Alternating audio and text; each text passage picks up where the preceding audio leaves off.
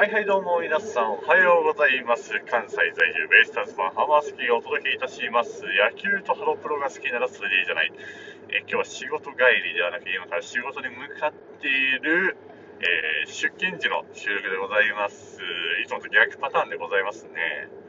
まあ、別に何が変わるわけでもないんですけど、そして、この配信、おそらくね、時間を見る限り皆さん、あれ、こいつなんか朝ゆっくりしてんな、みたいな感じで多分感じると思うんですが、そうなんですよ。あの、前職がね、朝の4時半起きで5時には家で出たのに対して、今割と朝ゆっくりできるようになったので、そこはね、転職してよかったなって思うことの一つですね。はい。まあ、今日は何の話しようかなということで、まあ、ちょっとツイッター、私 SNS やってるんですけども、やっぱりこう、プロ野球のシーズンがいざこう始まると、まあ、そのファンの引きこもごもと言いますか、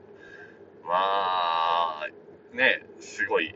見られてる方なら、このプレーが、この選手の今の打席どうこうみたいなところまですごい細かくツイートされる方や、あ、今日勝った気分ええわとか、負けたな、明日、明日は頼むで、みたいなツイートから、本当様々なわけなんですけども、皆さんどうなんですかね？やっぱ、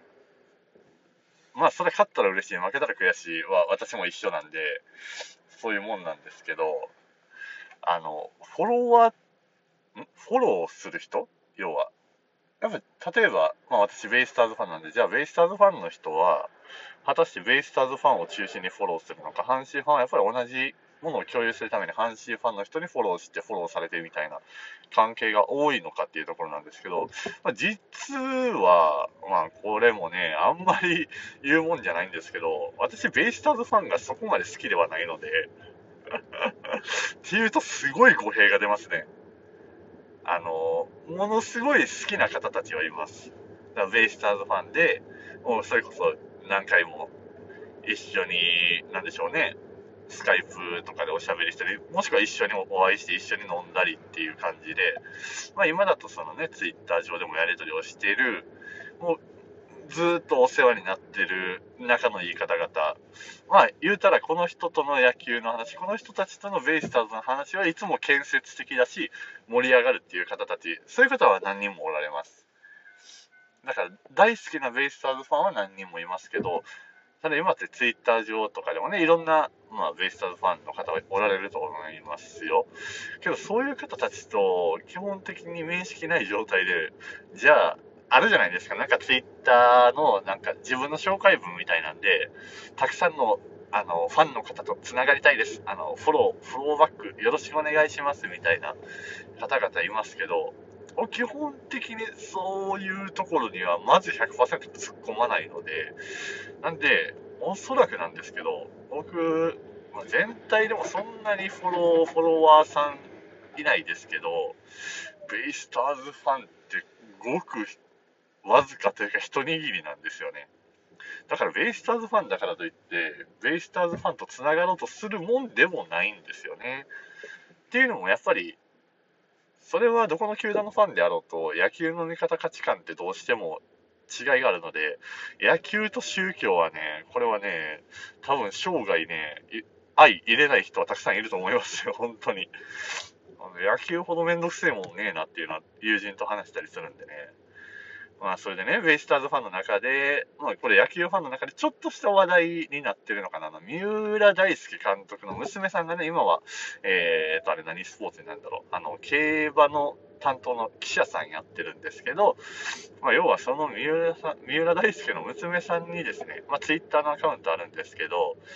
あの、あなたのお父さんのせいで野球が嫌いになりそうです。こんなことあなたに言ってもしょうがないと分かっているのですが、思わずメールしてしまいました。すいません、みたいな。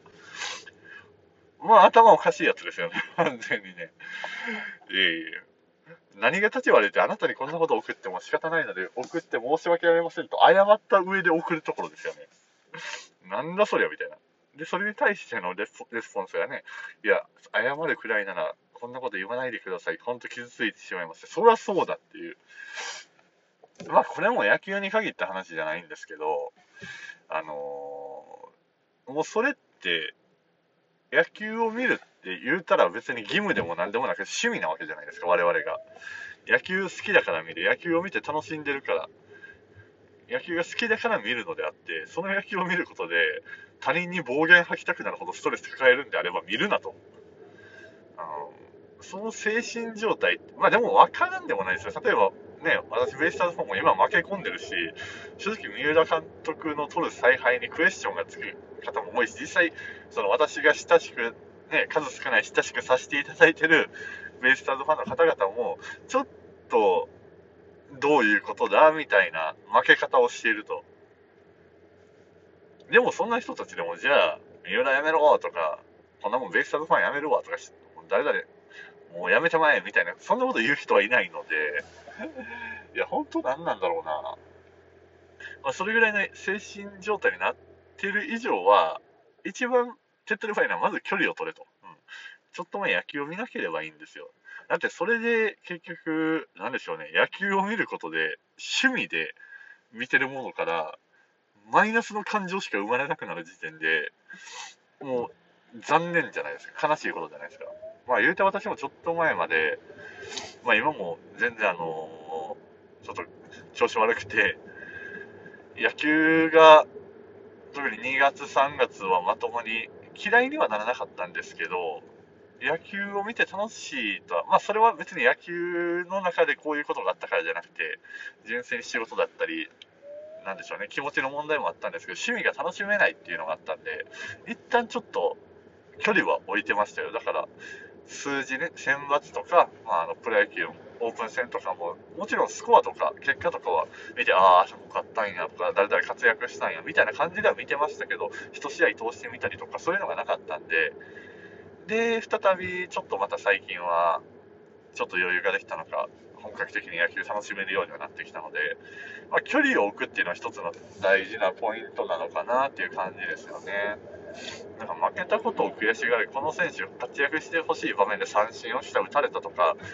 まあ、それに対して、あーとか、なんでやねんみたいな言うのは構わ構わないんですけど、まあ、そこ行き過ぎてね、もう憎しみみたいな感情までなってしまうと、もう何のために見てるんだっていう話になってくるんで、いや、難しいですよね。うん。引いてはそれで、なんか、趣味のせいでストレス抱えるようになるっていうのが一番悲しいことなので、それで結局、そうやって周りの人に迷惑をかけたり傷つけたり、なんだったらその、もともと親しくしてた人たちと喧嘩してしまうようなことになったらね、それはもう悲しいことなので、まあ健全に、本当ただの趣味なんで 趣味でしかないので、別に野球を見なくなったから、じゃあ死ぬかって言われたらそんなことないので、まあ、そこら辺をうまくね、バランス取りながら。で、ツイッターとかでしたら、まあ、そういう人たちのね、自分に直接関わりない人でも、やっぱりそういうのを目にするとすごい気分悪くなるツイートってやっぱあるので、まあ、そこら辺はね、あのミュートという便利な機能があるので、まあ、私これ結構使うんですよね。だから別にフォローしてない人でも、たまにその誰かがいいねとかリツイートしたやつがタイムラインに表示されたりっていうのはあるんですけど、まあ、正直そこまで自分と合わないなっていう人もたくさんいるので、まあ、そういう方はそっとね、あの、ミュートにしてたりするので、意外とミュートの件数は日々増えていってたりはしますね。まあ、ブロックするほどでもないので、やっぱりミュートっていうのが一番正しいのかなっていう気はしてますね。はい。まあ、そういうところで、あの、自分でうまいこと、そこら辺、ね、なんか自己防衛ってほどでもないですけど、うまいことやっていければいいのかなっていう感じですね。はい。まあそんな感じで、まあベイスターズファンの心はね、今、ちょっと穏やかじゃないのかなっていうのが、まあ、安定して負けを積み重ねていってるっていうのがあって、で、これただの負けやったらいいんですけど、その、いわゆる、まあ、フロント、えー、監督、コーチの、えー、采配といいますか、方針に、ちょっとファンが困惑してるっていう表現が多分一番正しいんですよね。例えば一番わかりやすいところで今、外とオースティンが一軍に合流して、えー、昨日、おとといか、おとといのヤクルト戦から合流して、きおとといと昨日はそれぞれ代打での出場、特に守備につくこともなくっていう感じだったんですけど、当面は代打起用、まあ、経験が必要だっていう、えー、三浦監督のコメントが出ましたけど、あの、親子ゲームっていう存在をご存知ですかね？っていうのがまず一つと、別にあの2軍のゲームに、1軍に登録してる選手でも2軍にあの出れたりするんですよっていうのが一つと、2軍のファームの試合って実戦の場合があるんですよ、守備にも積極的に使わせやすい場合があるんですよ、ご存知ないですかねみたいなところがまず一つですよね。別に一軍、まあ、もちろん一軍のピッチャーの球を見て実戦でななあの鳴らせるっていうのが一番手っ取り早いんでしょうけど、だったら親子ゲームっていう機会でも別に下でスタメンで出され出させて一軍でその日は代打で出てっていう。でもよく、まあ、全然できなくはないし、それでいいんじゃないかみたいな部分は正直あるので、まあ、あとはね、やっぱり以前ちょっとあり触れましたけど、やっぱり送りバントがどうしても今の三浦大輔の野球では、まあ、目立つところで、例えば昨日かな、関根のバントがあって、あで、その次の打席、やっぱ関根がいい打球飛ばしてるのを見て、やっぱあそこで関根にバントさせるのが良かったのか、例えばバントさせた後ろのバッターが1割出して2人並ぶケースとかもざらにあるので、バントが悪とはもちろん言わないけど、やっぱりそれも使いようっていうか場面次第なのかなっていうのはあるので、まあ、そこら辺で、ちょっとやっぱベイスターズファンがまだちょっと困惑してる場面っていうのはあるので、そこら辺をね、まあなんでしょうね、